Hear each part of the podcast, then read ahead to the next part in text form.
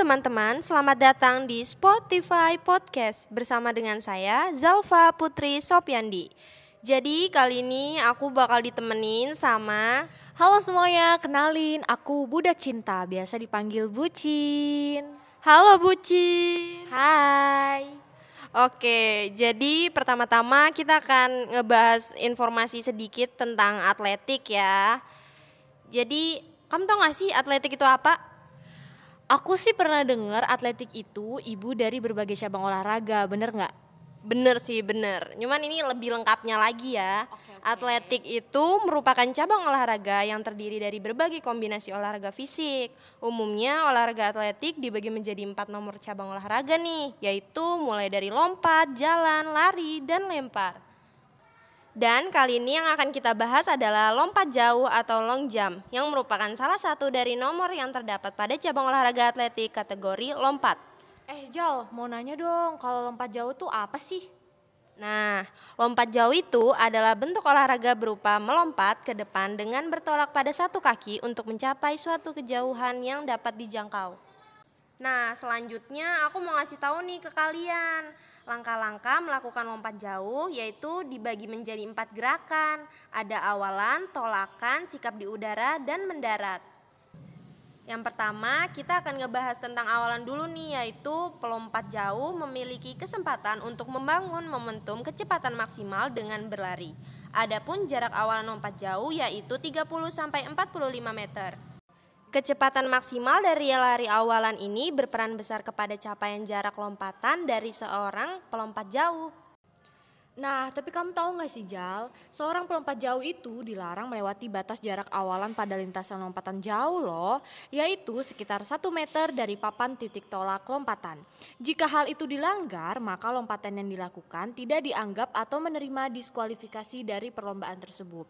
Umumnya, bagi seorang pelompat jauh, lari awalan ini dilakukan dalam 16 hingga 22 langkah sebelum melakukan gerakan tolakan sebelum melompat. Selanjutnya yang kedua adalah tolakan. Gerakan tolakan dilakukan pada papan khusus berukuran panjang sekitar 20 cm yang berada di ujung lintasan dari awalan. Pelompat jauh akan menempatkan satu kaki tumpuan pada titik tolak untuk menyokong beban tubuh sebelum melompat. Momentum tolakan ini diharapkan menciptakan dorongan vertikal melalui titik keseimbangan tubuh seorang atlet. Lebih tepatnya ketika kaki tumpu menolak, maka terjadi perubahan kecepatan dari kecepatan horizontal ke vertikal. Nah, tahapan dalam melompat jauh itu di antaranya adalah tolakan. Untuk menghasilkan tolakan maksimal, maka menggunakan kaki terkuat. Usahakan memposisikan pinggul sedikit di depan bahu ketika mengambil tolakan. Selanjutnya yang ketiga adalah sikap di udara, yaitu dalam momentum ini seorang pelompat bisa menempatkan tubuhnya sehingga mencapai jarak terjauh ketika mendarat nanti. Ada tiga gaya atau sikap badan yang bisa dilakukan seorang pelompat untuk menempatkan tubuhnya menuju titik mendarat ketika melayang di udara. Ketiga gaya dalam tahapan melayang tersebut adalah gaya berjalan di udara, gaya jongkok, dan gaya menggantung. Dan yang terakhir adalah mendarat, yaitu keseimbangan tubuh seorang pelompat menjadi tumpuan saat menjatuhkan diri ke tanah dengan menjaga posisi kaki tegak serta tubuh condong ke depan. Dalam melakukan proses mendarat, sebisa mungkin bagian tubuh yang menyentuh tanah adalah tumit kaki terlebih dahulu. Penekanan pada bagian tumit dilanjutkan dengan mengencangkan otot paha akan mengangkat pinggul saat proses landing. Hal itu mengurangi resiko pelompat mendapat titik pengukuran lebih dekat dari papan tolak, sehingga mengurangi capaian jarak lompatannya. Nah, jadi gitu penjelasan tentang empat langkah-langkah melakukan lompat jauh. Selanjutnya, kamu mau jelasin apa nih, Jal? Nah, jadi aku mau jelasin tentang variasi keterampilan gerak melangkah, menolak, dan mendarat. Bacain dong, Cin, variasinya ada apa aja? Yang pertama ada teknik dasar awalan dan menolak melalui atas box, setelah itu mendarat menggunakan satu kaki, dilanjutkan dengan dua kaki. Selanjutnya melakukan gerakan berpindah tempat posisi.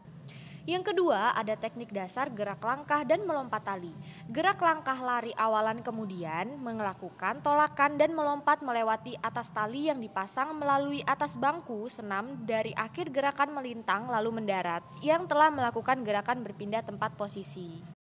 Yang ketiga ada teknik dasar gerak langkah, menolak dan posisi badan di udara yaitu melangkah melompati bangku senam, menolak dan melenting saat di udara dengan perut atau dada menyentuh benda yang tergantung di depan atas dan mendarat menggunakan kedua kaki. Duh capek nih Jal, aku mau minum dulu. Gimana kalau kamu aja yang lanjutin? Oke. Yang keempat yaitu ada rangkaian gerak koordinasi lompat jauh gaya jalan di udara yaitu ada awalan, tolakan, posisi badan di udara, dan mendarat. Empat langkah itu sudah dijelaskan di awal tadi ya teman-teman. Jadi pelaksanaannya dapat dilakukan secara perorangan atau kelompok untuk menanamkan nilai-nilai kerjasama, keberanian, sportivitas, dan kompetitif. Yang kelima yaitu ada lomba lompat jauh. Kalian harus mampu menolak ke depan atas melalui atas box atau rintangan dan juga harus dapat menyentuh dengan dada atau perut benda yang tergantung di depan atas. Penentuan kemenangannya yaitu bila kalian dapat menolak melewati box rintangan dan dada atau perut menyentuh benda di depannya, skornya yaitu 2. Bila kalian hanya mampu melakukan salah satu, maka skornya satu. Kemenangan regu ditentukan dengan jumlah skor yang diperoleh setiap anggota regu. Jadi itu penjelasan 5 variasi gerak melangkah, menolak, dan mendarat. Dan yang terakhir ada beberapa tujuan nih Cin dari kegiatan ini. Kamu tahu nggak sih apa aja? Aku tahu nih, yang pertama untuk menerapkan teknik-teknik dasar yang telah dipelajari. Yang kedua, agar kita dapat mengukur kemampuan baik secara teknik maupun jauhnya hasil lompatan. Yang ketiga, untuk menumbuhkan kerjasama yang baik di antara siswa. Dan yang terakhir, untuk meningkatkan dan mengembangkan kesehatan dan kebugaran. Nah, jadi itu materi yang dapat kita sampaikan. Terima kasih teman-teman yang sudah meluangkan waktu untuk mendengarkan kita. Semoga bermanfaat ya. Dan mohon maaf jika ada kesalahan dalam menyampaikan materi maupun kalimat. Dah. Da